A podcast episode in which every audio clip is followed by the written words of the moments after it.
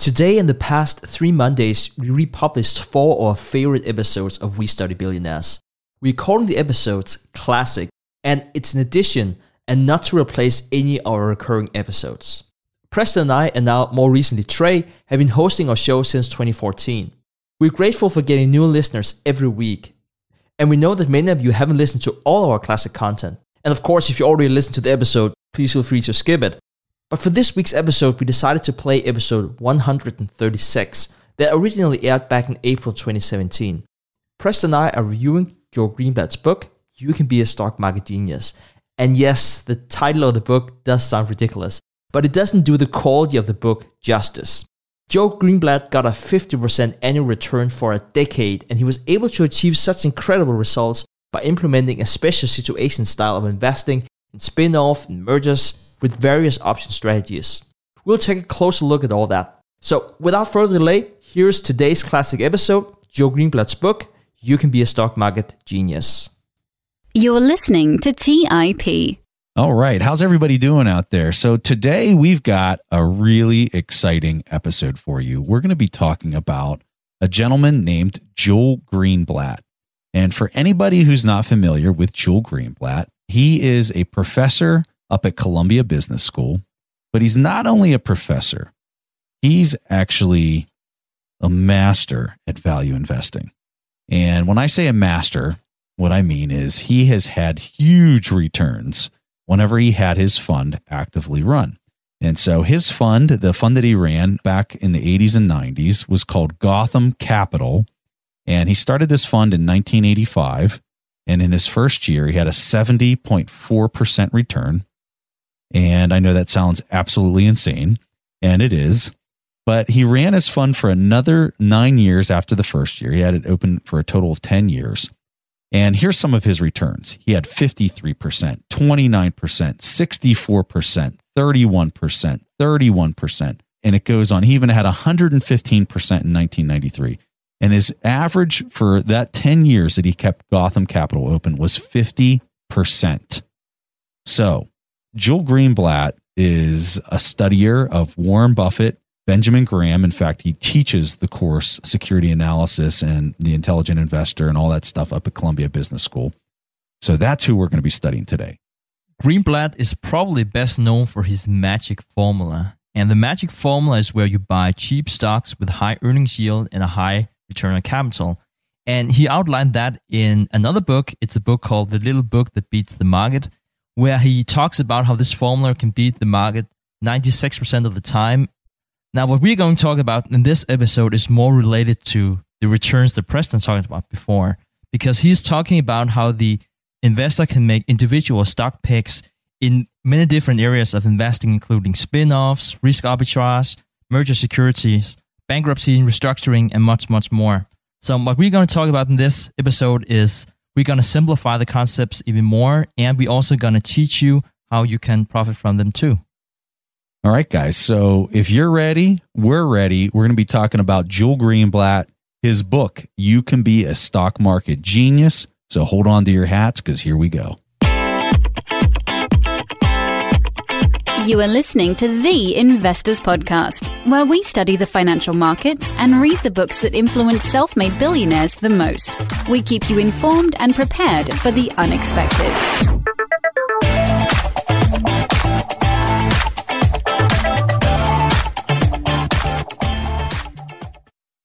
All right, guys. So great to have you guys back with us. And I just got to start off by saying, Stig, his writing style was so much fun. Is that not? I was loving this. Yeah, it was a lot of fun. He has a lot of great metaphors, and he actually managed to make very complicated concepts very simple, which is really, really hard, especially in finance. So I thoroughly enjoyed that. Yeah, I thought the book was fantastic. I was very impressed with his writing style. He seems like a very intelligent person just by the way his writing style kind of came through. For anybody that's picking this book up, and that's going to try to go through this and you don't have some background in accounting, I think you're going to still struggle reading this book. I'm kind of curious to hear what Stig's thoughts are, but some of these concepts and some of the terminology is going to be very difficult for a person that doesn't have a firm understanding of how accounting works to kind of plow through this book and really understand everything. Yeah, I definitely don't think that this is the first book you should dig into if you're into stock investing. But if you do have some experience in accounting and in stock investing, I think that might be one of those books that will take you to the next level. So we'll try to make it a promise here between Stig and I that as we talk about this book during this episode, we're going to try our best to make sure that we don't go deep diving into things and we'll try to make it understandable with some of the terminology. So that's our promise for you. So we'll start off with chapter one. And the title of this chapter is Follow the Yellow Brick Road and then Hang a Right. He goes through this chapter just kind of outlining some real basics for the person before he starts getting into some of the heavy hitting ideas. For example, one of the first things that he tries to discuss is this idea of diversification. And in the first chapter, he says that really you only need about eight stocks that are in different industries. And I think that's important to highlight.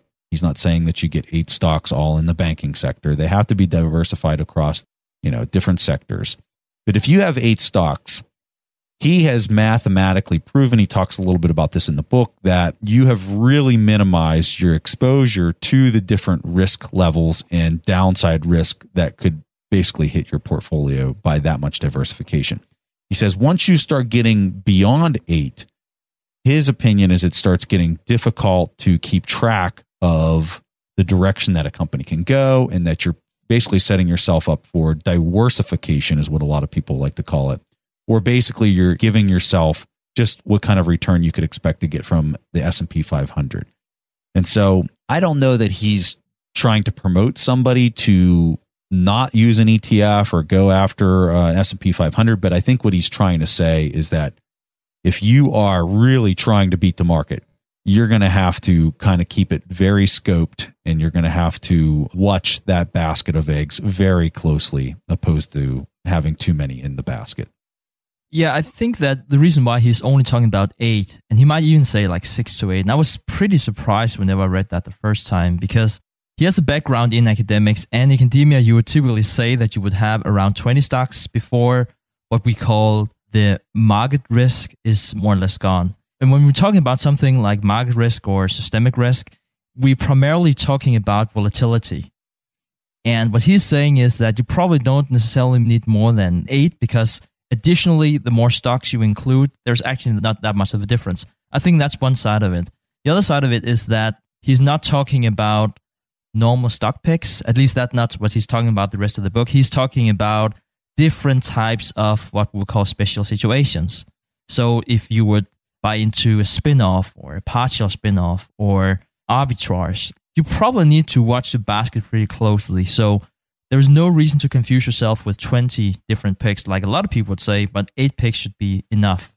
Also, because you probably have a watch list of other picks that you could look at. So, at least that's my take why he was talking about numbers that were so low.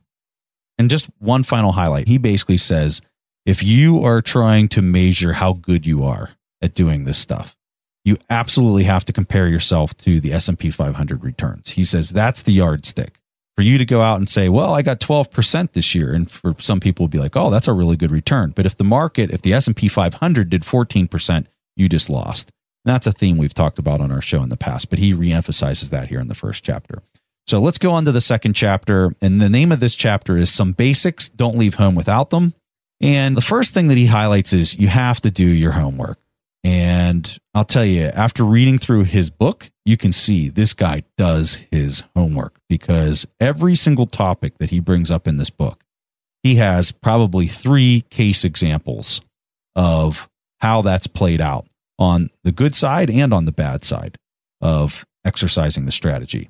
And so he's not just telling you do this, he's actually showing you with real companies how things have played out and why they've played out and his analysis before he made a decision and how it actually you know came to fruition because he had these opinions up front. So he is a reader. He is a person who enjoys going into a 10k or a 10q and reading all the details of what a company is filing with the sec and if that's not something that you enjoy doing this is probably not an approach that's going to fit real well for you because this is a lot of homework and a lot of reading I love what you said about why you should do your own homework. The first argument he says is you don't have any other choice. This is something you really can't outsource. And the second thing is that you shouldn't be paid to take big risk. You should be paid to do your homework. And I really love that analogy in terms of how do you measure how much time you're spending and what you're basically investing in. Because whenever he is making 50%, and he did that with a small amount of capital, that's something we addressed a few times. It's easier to do, say, 50% if you have, you know, a million dollars than if you have $10 billion. But he actually made those whenever he was running Gotham Capital at the very beginning. He had some great returns. And reading this book, I'm sure it is not because he took big risk in any way. It's because he was really, really paid to do his homework. The next thing that he talks about in the second chapter is pick your spots. And I really like this because there's this thought that I think a lot of people have that they have to be making moves, they have to be doing things in the market he references a really famous quote by Warren Buffett, or a couple famous quotes by Warren Buffett. The first one that he says is swing at only one of the 20 pitches. Here's another quote that Buffett says There are no called strikes on Wall Street. Or, in other words, wait for your pitch. And that's what he's getting at. He's saying there's so many different opportunities that are constantly presenting themselves. So if you're not comfortable, 100% comfortable, going forward with the selection of whatever security it is you plan on buying, don't do it. This should be easy breezy whenever you make the decision. It should be very obvious to you. And I think that's the point that he's trying to make here. Yeah, and in continuing that, Preston, he's saying that you should look down, not up, whenever you're looking at stock picks. And what he means by that is that don't think too much about the upside. There might be a huge upside, we don't know, but we know that there is a downside. If you monitor the downside really, really well, in other words, buy the margin of safety, which means buy significant below the intrinsic value, don't worry, the upside will take care of itself. So for me on that point, look down, not up. I think it's you find a lot of people that when they're looking for a stock pick, they look at companies that are at their 52 week high instead of finding companies that are at their 52 week low. And I forget what it was. It was some interview with Mohnish Pabrai, and they were asking Monish, you know, where do you go to find new stock ideas? And he says, one of the my favorite places to look is the 52 week lows. And I always remembered that because that is such a great tip for a lot of people because so often people read the headline and they hear Apple is at a new market cap high. It's the highest it's ever traded, you know, as far as market capitalization. And so people read that and they're like, wow, Apple's doing really good. And so then they go and buy it. But what I think they're failing to realize is this whole idea of mean reversion. And so when you're buying a company that it's at a 52 week high, the mean reversion is that it's probably going to underperform the market in the next year. That's just a fact. If you're buying something that it's at a 52 week low, the mean reversion as a collective group, if you're going to take 500 companies that are a 52 week low, most likely they're going to outperform the S&P 500 because they're going to mean revert back into a spot that gives them their normal pricing. So when Greenblatt talks about this idea look down, not up. I really see that as what he's talking about here. And I really love that you addressed the conversation we have with Mohnish because one of the things that both Mohnish and Joe Greenblatt is talking about in this book is that you can't trust analysts. And this is one of the basics that you really need to understand. And the reason why I bring up Mohnish is that he told us the story about he had a visit from an analyst from the big investment banks and he wanted Mohnish's opinion about railroads. And Mohnish said, well, you know, there are some great railroads, but they're not priced at an attractive level. And then the analyst said, well, that's the only industry I'm covering. And I need to suggest to the investors which one they should invest in. And Mohnish said, well, can you just, you know, tell them none of them because they're not priced in a good level? and what Mohnish told us was he just found it so sad because there's basically only four railroads for him to analyze what are you going to do at the end of the day if your job is to analyze and recommend one of those four railroads and that industry might be overvalued for five, ten years? they all suck. What are you going to do? Yeah. Exactly. And well, and I think Mohnish was also talking to the, the person's intellectual level. You know, some of these guys are Harvard MBAs or whatever, and are stepping into these roles. And then it was a really interesting conversation, but fantastic point there, Stig. So real fast to wrap up this second chapter. So Greenblatt's saying there are numerous ways to make money in the market. You don't have to just be a value investor. You can do these special type situation securities that which is what Greenblatt really talks about in this book. There's plenty of different ways that you can make money. Look at Ed Thorp, the way he did it with options, and he did it through options completely different than the way Greenblatt does it through options. And so the main thing is is know your personality and then mesh that personality with the type of investing style that really makes sense to you the most. And so that's something that he kind of concludes the chapter with. And then he finishes the chapter. The very last thing is he says, There's a lot of secret hiding places for where people can make large stock market profits. And so then the rest of the book is his outline of where he thinks those places are. So as we go through the following chapters, these are his secret hiding places where he thinks he can find value. Let's take a quick break and hear from today's sponsors. The dream of owning a vacation home can be daunting. From finding the best guests to the maintenance to organizing the cleaners after every guest stay. With Vacasa, they make that dream into a reality. As a full service vacation home management company with vacation homes in key destinations across the US, they know how to make owning a vacation home easy and profitable. On top of proactive property maintenance visits by professional local teams, a data driven booking platform, and around the clock support, homeowners earn on average 20% or more revenue from their vacation homes. Vacasa makes vacation home ownership easy. If you're looking to make more from your vacation home by doing less, partner with Vacasa at vacasa.com. That's vacasa.com to get started on your dream of owning a vacation home. Have you ever wondered if there's an AI tool like ChatGPT specifically built for the stock market? A tool that not only aids you in your research and analysis process, but also allows for dynamic discussions? Today, I want to share such a tool with you called Meyka. Meyka is the AI powered stock research assistant now enhanced with real time stock data.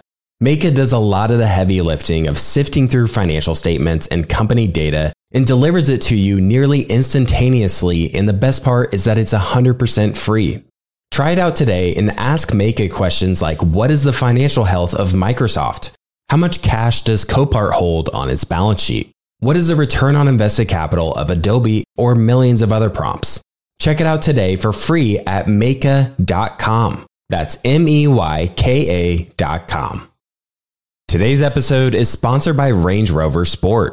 Range Rover Sport leads by example with their dynamic design that rises to the occasion. It's got powerful on road performance and commanding all terrain capabilities, coupled with signature Range Rover refinement. The third generation Range Rover Sport is the most desirable, advanced, and dynamically capable one yet, redefining sporting luxury. It's got advanced cabin technologies such as active noise cancellation and cabin air purification, offering next level comfort and refinement. The purposeful cockpit light driving position sets the tone for a focused interior that promotes exhilarating driver engagement. Award winning Pivi Pro infotainment is at the heart of the experience and provides intuitive control of the vehicle systems. You can enjoy a dynamic drive and total comfort with optional 22 way adjustable, heated, and ventilated electric memory front seats with massage function. Design your Range Rover Sport at LandRoverUSA.com. That's LandRoverUSA.com. All right, back to the show. So, go into chapter three. The title of this chapter is Spin Offs, Partial Spin Offs, and Rights Offerings. So I'm sure that that sounded like white noise as I read that. so this is where I'm telling you it's going to get a little complicated for people that don't have a lot of background in business, accounting, finance, things like that. Some of this might sound a little difficult. We're going to try to use simple language. And if you find this stuff interesting, we highly encourage you go buy this book because man, it is a treasure trove of information if you are interested in learning about some different approaches and places to look. Okay, so spin-offs. Let's talk about spin-offs. This happens because unrelated businesses can grow better being separate. So let's just say company XYZ. Maybe it has two different divisions, main divisions that encompass about half of the revenues of the company. And if the leadership within the company feels that division A versus division B would be better off if they were split and not having the same company headquarters, that would be a reason for a spinoff. Another reason for a spinoff would be to remove the bad business so that the good one can shine. That's another reason. The third reason Sometimes a spinoff is a way to get value to shareholders for a business that they can't easily be sold. Another consideration is for tax considerations. Another one is antitrust concerns that they might want to do a spinoff. So when a company spins something off, it means that they're selling it, they're getting rid of a division, they're trying to remove a portion of their business for the betterment of one side and then and sometimes it's if it's being split, sometimes it's better for both businesses to be split. So that's the idea of a spinoff. Now, the reason that there's value here, according to Greenblatt, is that newly spun off companies tend to outperform the market. And the reason is because newly issued stock in the spin off is generally provided to the people that don't want to own it. So think of it like this. Let's say that company XYZ has two divisions, and we'll call division A the good division and division B the bad division and the smaller division. So when these companies get split off into two, what happens is is some of the stock is provided to let's just say that division B gets spun off and some of the stock is provided to division B and some of the stock is provided to division A. When these get spun off, that stock that's being provided to the two divisions is not sometimes wanted by the people that now possess it. And to continue this example, I would like to tell you about my own experience with a spinoff. And it was actually another a spin-off that I plan to be a part of. A few years ago, I bought stocks in a company called National Oilwell Varco. And I probably owned it for like 12 months or so before they did a spin-off. And they were spinning off one of the divisions, which was actually not a bad division. So what National Oilwell Varco was doing is that they're primarily in oil rigs, onshore and offshore. And the division that was spinning off that was in maintenance of these rigs, that was spun off. It was not necessarily a bad business. I got rid of it. I actually didn't look too much at it. And that might also show like how bad an investor I am because Joe Greenblatt was definitely right. A lot of investors doesn't look at it because that is not why they bought in the first place. The reason why I bought into National Oilwell Varco was because the part about building the oil rigs, that was really the profitable part and the part that I really felt I understood. And what also typically happens in the spinoff is that as a shareholder, you get a smaller portion of whatever you would have in the original stock in the new company. So let me give you an example of that. I was getting one stock in the new company for every five stocks I have in the original company. So it's a smaller position. It's something that you typically doesn't know too much about. And another thing is that you don't have that much information available. You can't go back and track what happened the past 10 years, for instance. I think there's a psychological point to this too. So, using the example that you just described, which is perfect for this scenario, Stig, I think the person who receives that one share of the new stock immediately kind of has this opinion like, I just got screwed. I think at the end of the day, you don't necessarily know that division that just got spun off like you knew the whole company, or at least you don't think that you do. And so the immediate mindset of the typical investor is, you know, I didn't buy this for that reason, and I don't even know what this is. And I kind of feel like the corporate leadership just screwed me by, you know, giving me equity into something that I didn't plan on purchasing in the first place. And so then they just sell it. It's just, I don't know what this is. I didn't want this. Goodbye. Yeah. And one thing might be the mental thing that you're talking about, Preston. Another thing is that it's not only small time investors like me that are receiving stocks and spin-offs. It's also big institutions. And a lot of these institutions, they're actually not allowed to have small positions. And they feel that it's really not impacting them anyway, even if they could. So they're basically just selling them off. Now, this is not the same as saying that they're owning something that they didn't own before, because actually they did own it before, they just owned it in another format but it's just very, very easy to get rid of because it just looks odd in your portfolio. Say that, for instance, you have bought, you know, 10 different stocks, approximately 10% each in your portfolio, and then something spun off and you have 2% in something you really don't know anything about, it just seems easy to sell it. So what's happening is that there is a massive selling, which means that the spin off right after it's being traded, most often you will see the new stock being knocked down by the market. And it's actually something that's trailing in the first year. Now, in the second year, that's really when you should think about buying because that's really when you see a huge jump in the share price. Whenever the market realizes the value and when you have different investors starting to find interest in the stock. If you look at spin-offs over 25 period, it actually outperformed the industry peers by 10% per year. And I think the time frame he's using is two to three years after the spin-off. So one of the metrics that he's saying to look for whenever you're determining whether to research and do more work to uncover the potential value of a spinoff. So one of the first things he looks at is are there insiders that want to own the new stock? In the book, he provides this amazing example with Marriott and how Marriott did this spinoff. And there was a gentleman named Stephen Bollenbach. And Stephen Bollenbach was in charge of Marriott. He was in charge of conducting the spinoff. And then after the spinoff emerged, and there was like the way Greenblatt describes it in the book, he says there was a good Marriott stock and then there was a bad Marriott stock. He said, I found it really interesting that Bollenbach was in charge of the entire company. He transitions through this spinoff, and then after the spinoff, he goes with the quote unquote bad Marriott. Said, For me, that was like fireworks going off, like, hey, there's something here. There's something that you need to pay attention to because this guy wouldn't go with the bad Marriott if there wasn't a lot of money to be made in that position. And it turned out there was a lot of money to be made in the position. And I think the leverage ratio was around five or something like that. But he said that it wouldn't take more than a 50% move in value of the assets to double your initial investment.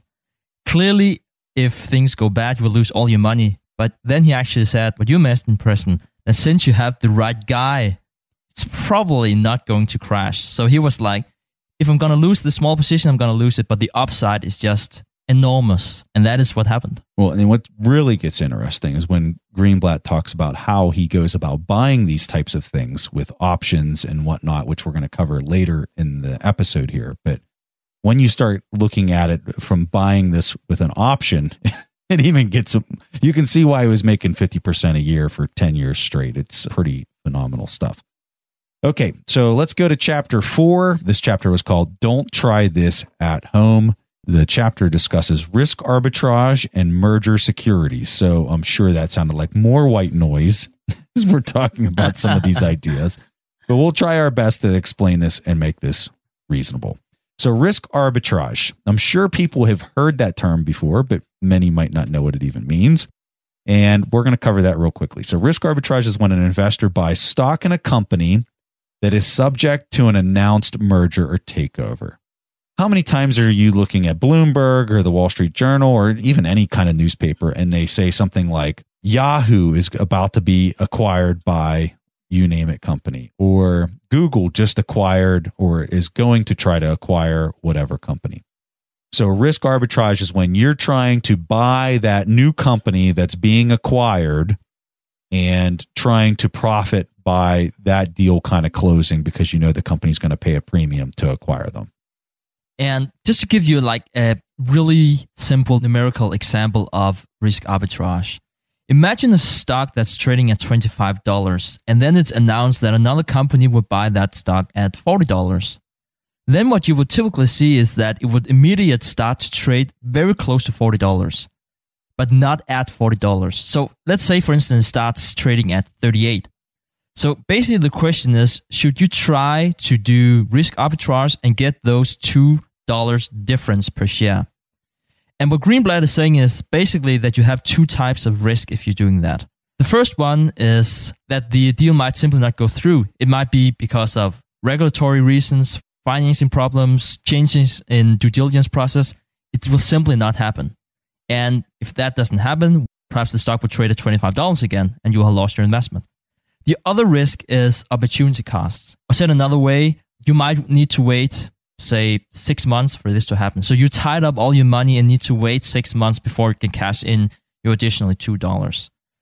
So Greenblatt's advice on this is don't ever do it, which I found kind of interesting. I know there's a lot of people that'll read things in the newspaper and be like, oh, they're going to get acquired. There's going to be a higher premium paid to buy them out. Greenblatt saying, stay away from this. This is a sucker's game that he hasn't figured out a way to win at. So the other thing that he was talking about in this chapter was merger securities. And I think this one is also a really difficult one to pull off, but he's much more optimistic about merger securities. So whenever a company is trying to acquire another company, a lot of the times the company that's buying doesn't have enough cash in order to complete the transaction. If it's a multi billion dollar deal, they might do half of the deal in cash, they might do the other half in common stock. They might do a mix of common stock, preferred stock with bonds, and all sorts of ways to basically complete that transaction. And what Greenblatt says is those securities that are being issued during that transaction are sometimes very lucrative for a person because the way he describes it is they're sweeteners for the deal to go through. So the company that's being acquired, if it's not a cash deal, then they want something more. They want something because it's not cash. They want maybe a bond that's paying 10% with a coupon that's convertible at a certain strike price. And this is where you get into a lot of security analysis stuff. So if that didn't make any sense, don't worry. And without all the fancy terminology, what it really is, is it's a way to sweeten the deal for the people that could actually acquire some of these securities. Where I think that this gets difficult for the common investor is gaining access to those sweetener kind of securities that are making the deal so sweet. Unless you work for the company that's being acquired, a lot of the times you don't have access to some of these securities unless they're immediately sold on the market after the deal goes through. And that's when you might have the opportunity to buy them. But this is kind of a unique situation. This definitely involves a lot of work and a lot of studying and a lot of understanding of how these things are structured, what the actual value of the underlying business would be if they are convertible into common stock, because that's usually where the value lies because you're able to get a strike price in a year from now at a really cheap price if you expect it to grow. That it requires a lot of work. The way that it's explained is that you just need to read the proxy. Basically, you need to read the information about these securities, then you can take an informed decision. I don't think it's that easy. I do want to say that. If you actually do read some of those proxies, it's not that simple as he probably outlines them to be. And some of those sweeteners, the way they were structured and, and the reason why they're giving in the first place is very often for tax reasons. It's basically because it's very expensive to acquire another company with, with stock, but if it's issued in different securities, there's some tax reasons to do that. But it's also it's hard to value because, for instance, something like a bond, and especially something like a convertible bond, that you can turn into something else, it can be hard, especially because it is perhaps in a company that you don't know the form of yet. So it's also hard for you to determine how likely are you that it won't default. So there are so many different layers in evaluating these type of securities that it's really, really hard. Well, because let's just take the convertible bond for an example, or you could do the preferred stock if you're doing a convertible bond, first of all, you have to know whether the bond is priced at an appropriate yield for the coupon on it. Then you got to understand when it's convertible. It might not be convertible for a certain amount of time. So then you have to go in and you have to make an assessment of what you think the common stock is and where you think that common stock could appreciate to in value versus what you might be able to exercise it at.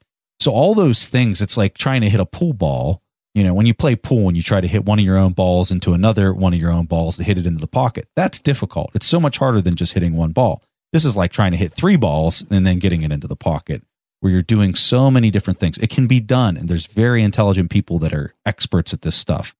But very fancy thing that he's talking about here in the book, and it's merger securities if you guys want to read up on it more.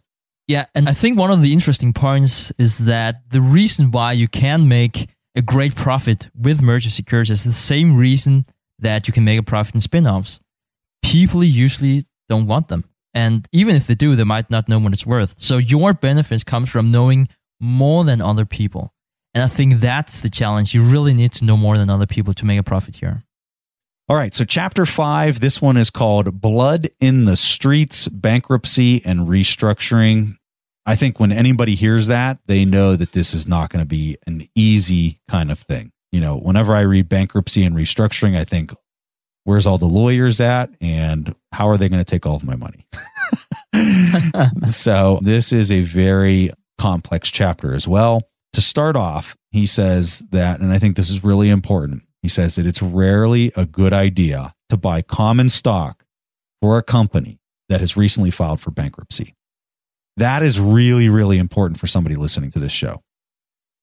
And I'm just going to read it one more time. It's rarely a good idea to buy common stock for a company that has recently filed for bankruptcy. So, the reason why is because whenever you're buying common stock in a company, you're at the bottom of the totem pole as far as getting your money back. When a company does go through bankruptcy, the first people to be paid are the employees. They're getting their wages. The next people to get paid are the ones who issued loans to the company.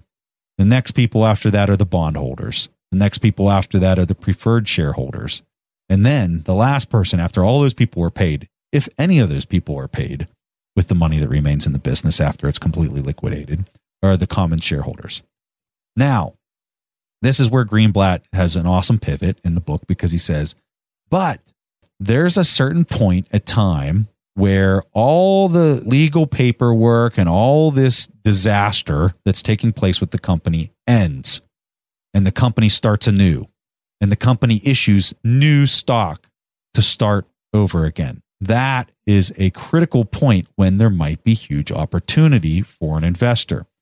So, the key point in time to understand when this happens is when you see something called a private document service or the registration statement. When that comes out, that means basically all the legal disaster that happened beforehand is now over and the company is issuing new stock. And that's where a person who understands how to value a business needs to go in and look at that registration statement to see what are they listing as assets? What are they listing as liabilities? What is their competitive advantage? What kind of cash flow do we expect them to potentially be able to make? And what would be the value of that?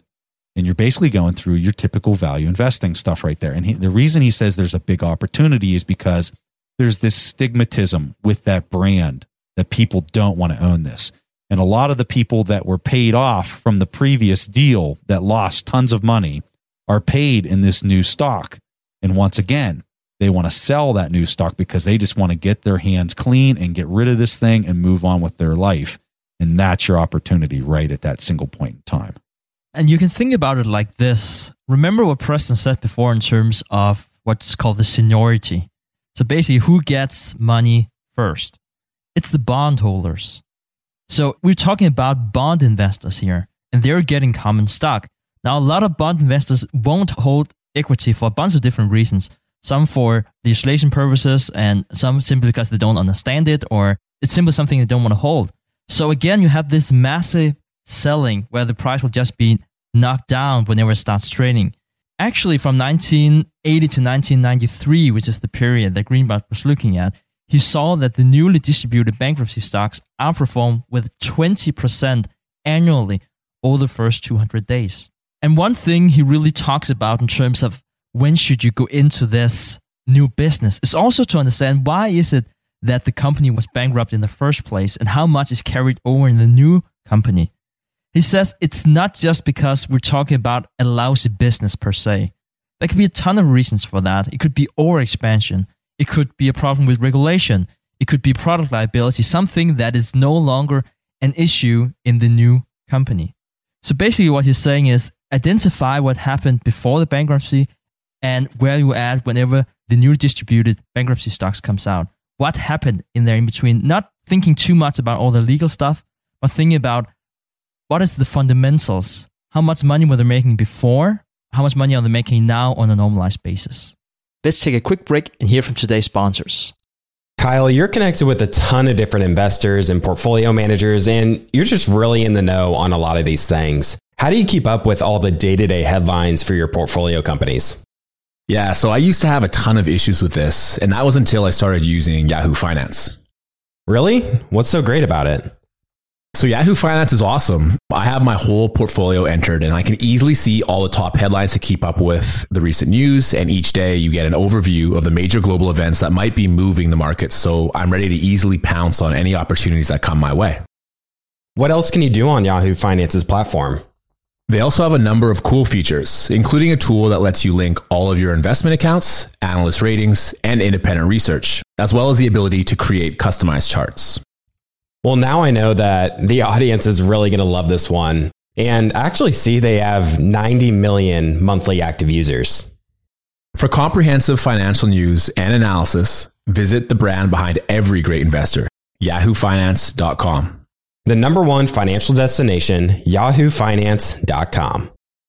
If you're looking for the right franchise concept at the right time, an iFlex Stretch Studio franchise is the business for you. iFlex is the newest franchise concept from the founders of The Joint Chiropractic. With over 200 licenses already awarded to our regional developers, there's never been a better time to own an iFlex franchise in your market. An iFlex Stretch Studio franchise offers its clients the best in professional assisted stretching for one affordable price in one beautiful location. Even the Mayo Clinic says stretching can increase flexibility and improve your joints' range of motion, helping you move more freely. Prime regional developer opportunities and franchise locations are going fast. Don't miss this opportunity to get into this rapidly growing health and wellness business from the founders of The Joint Chiropractic. Find out more today. Call 888 994 3539 or visit iflexpodcast.com. Call right now 888 994 3539 or visit iflexpodcast.com.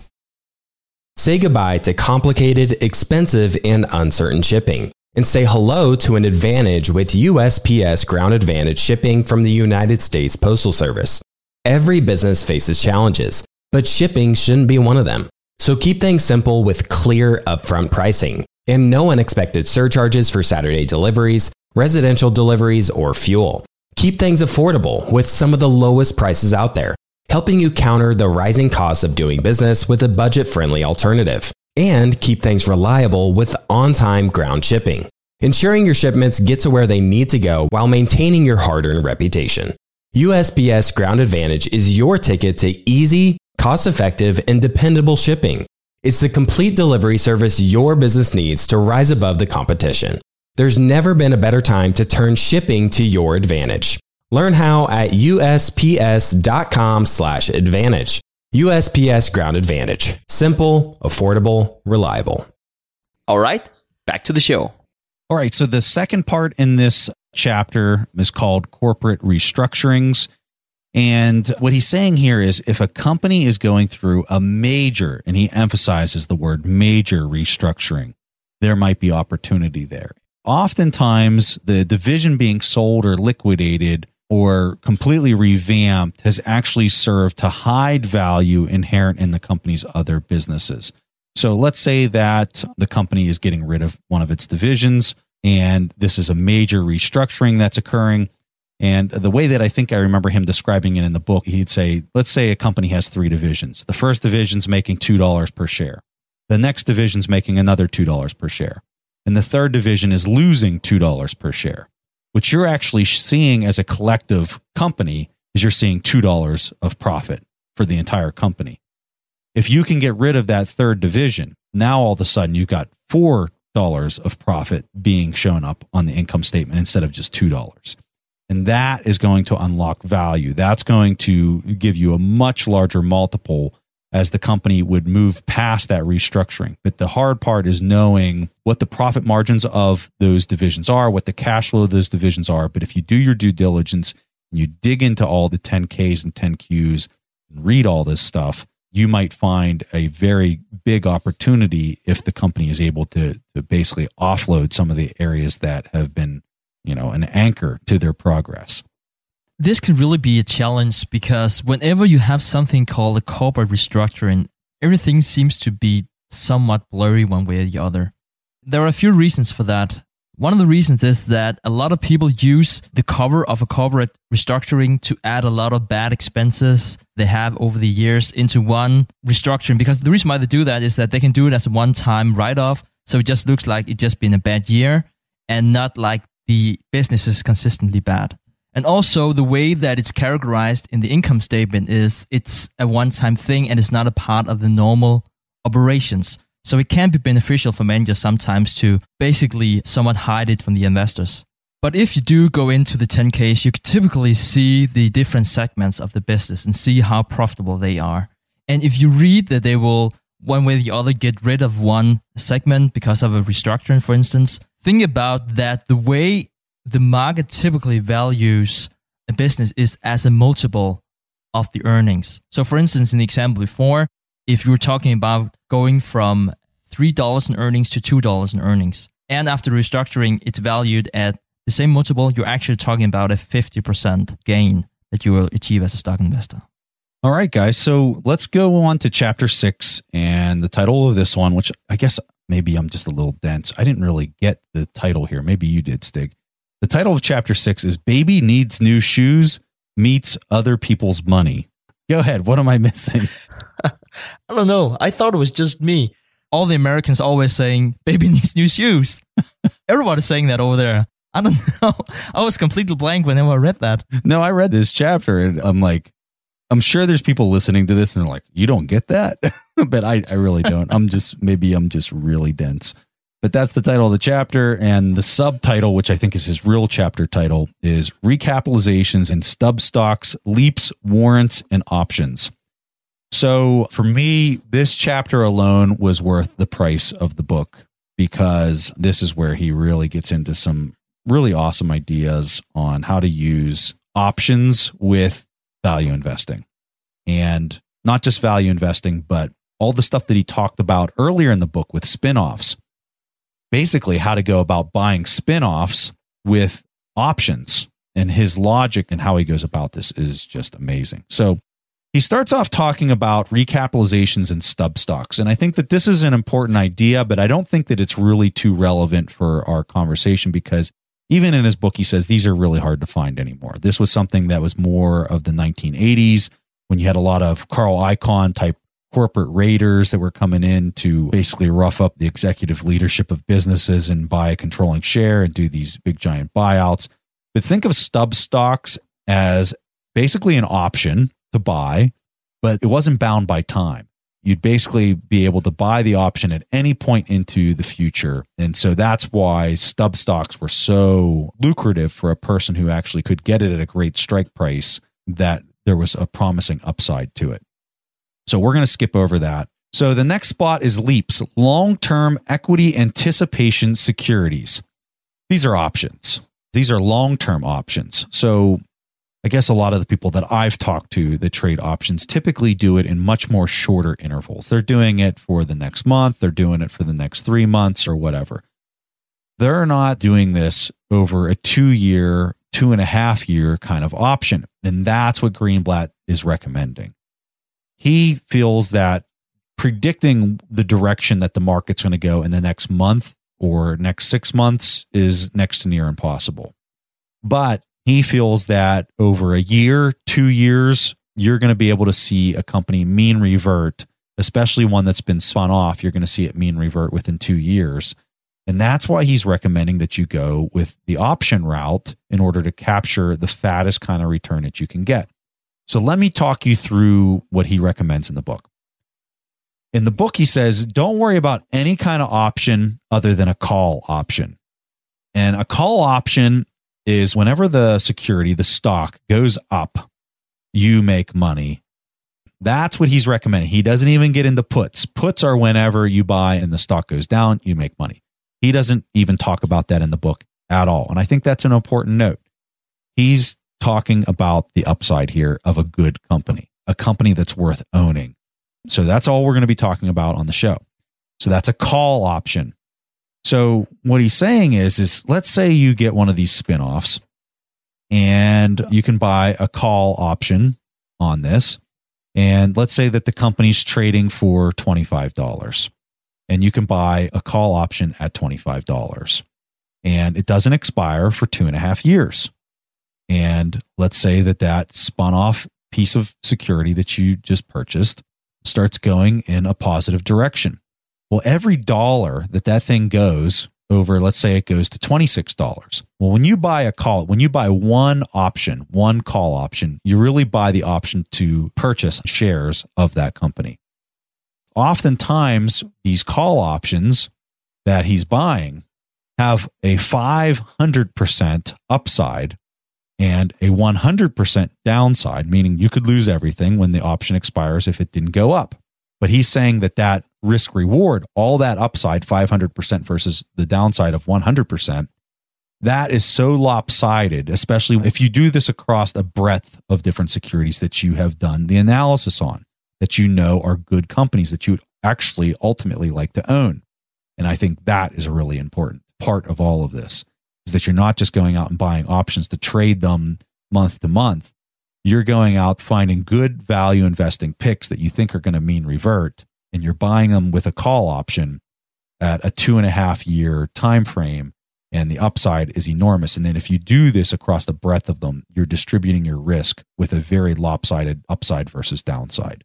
I thoroughly enjoyed this discussion about warrants and options. Warrants are basically the same thing as options. It's basically just issued by the company, whereas options, that's traded by a third party. And I don't have too much to add to this section, but I would definitely encourage you to go back and listen to episode 128 of the Investors Podcast. And the reason for that is we had Ed Thorp on, and he was actually the guy who invented how to value warrants and options. So just to kind of piggyback off of Stig's comment, people when they're valuing options and warrants, they're probably thinking, well, the Black Scholes model is what's used for valuing that, and it is. But what Stig's referencing is Ed Thorp was actually, I think, two or three years ahead of the Black Scholes model with valuing options in the marketplace. And he had actually uncovered this rule before them, but he didn't take it to academia and get the prestige of having it named after him because he was too busy making money in the market for three years before it actually was named that. And there's proof, there's written proof that documents all of this. So Ed Thorp, who we had on our show, actually literally the guy that invented this.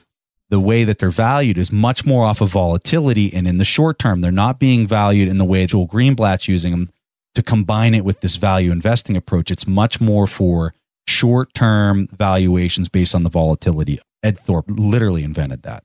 And especially if you look in the long term, even a formula like the Black Scholes is not a good indicator of how to value options. So just to revert back to what Preston said before, when you were talking about something in the short term, say for instance, an option would give you the right to buy Coca-Cola at $45, and right now it's trading at $42 you can actually plug into an equation saying, okay, so how far is what we call the strike price? And how far is that away from the price it's currently trading at? You're also looking at is it three months, six months, or how long is it? And you're also looking at how volatile has it been? Because obviously, if you have an option where the underlying security is a stock and that fluctuates a lot.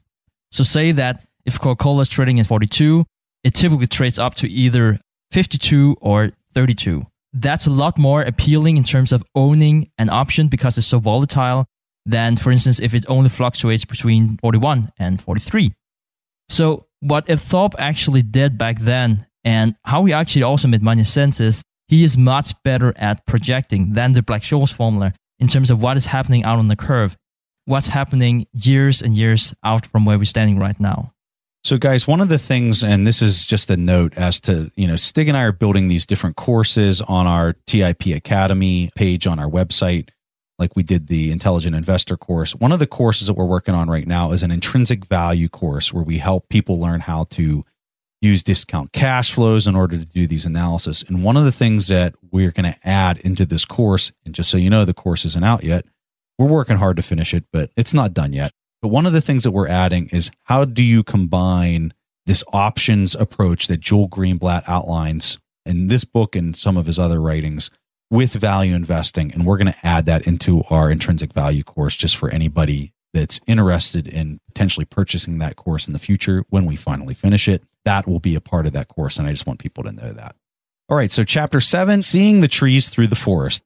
This was a really short chapter. And what John Greenblatt is talking about is that you should know what you're doing. He's outlining a lot of different concepts.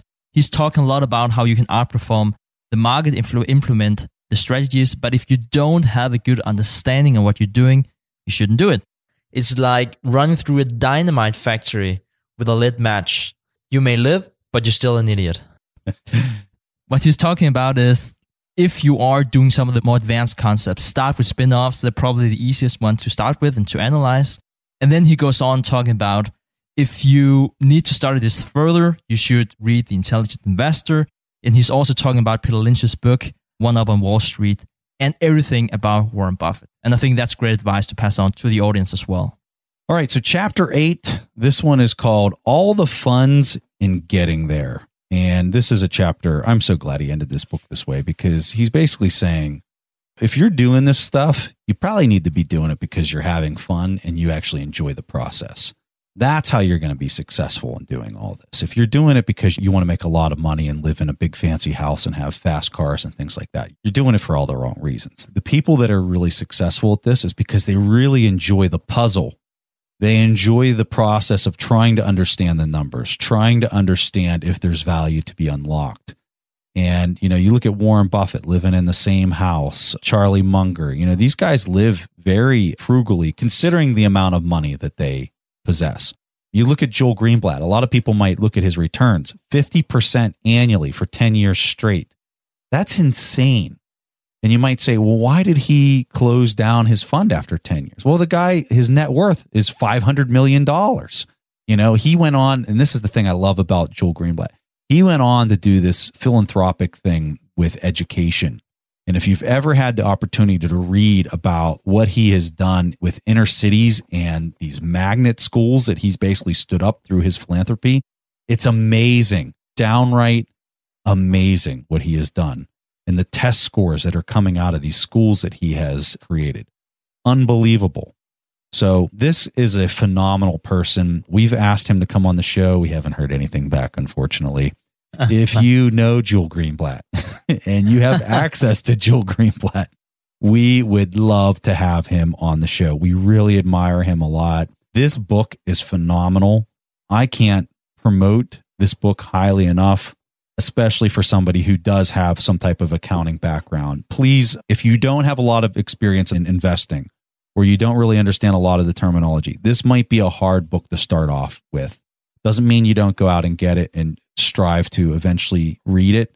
But if you do, this is something you've got to read. It's an amazing book. All right, fast forward to January 2022. This was the fourth and the last of the planned classic episodes. If you would like for us to continue publishing classic episodes to supplement, not to replace, our current new episodes of We Study Billionaires and Bitcoin Fundamentals that are released every week, please let us know. You can find us on Twitter at Stig Brodersen and Preston Pysh. Thanks for listening to TIP. To access the show notes, courses, or forums, go to theinvestorspodcast.com. To get your questions played on the show, go to asktheinvestors.com and win a free subscription to any of our courses on TIP Academy. This show is for entertainment purposes only. Before making investment decisions, consult a professional. This show is copyrighted by the TIP network.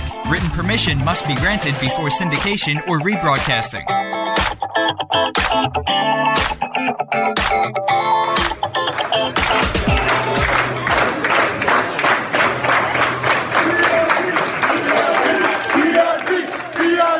VIP, VIP, VIP, VIP.